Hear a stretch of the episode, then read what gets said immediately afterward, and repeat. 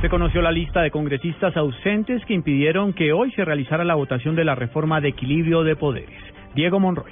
Para este jueves estaba citada desde las 9 de la mañana de la plenaria del Senado para iniciar con la discusión y la votación de la reforma de equilibrio de poderes. Una vez se abrió el registro, 83 senadores estaban en el recinto. 12 de ellos no asistieron a la sesión porque tenían una excusa y siete de estos parlamentarios, Ever Bustamante del Centro Democrático, Musa Besaile, Carlos Enrique Soto de la U, Fernando Tamayo, Jorge Pedraza del Partido Conservador y Daira Galvis de Cambio Radical no asistieron y hasta el momento no han presentado una excusa por su falla. Luego de varios minutos de esta sesión, el senador Mar Martín Morales pidió la verificación del quórum y de los 102 senadores solo habían 28 que contestaron a esta verificación y por ello se levantó la sesión. Los integrantes del Centro Democrático que se habían registrado al comienzo de la sesión se encontraban radicando como bancada un proyecto de ley en la Secretaría del Senado. Los senadores liberales que no estaban al momento de la verificación del quórum se encontraban en la Casa de Nariño. Diego Fernando Monroy, Blue Radio.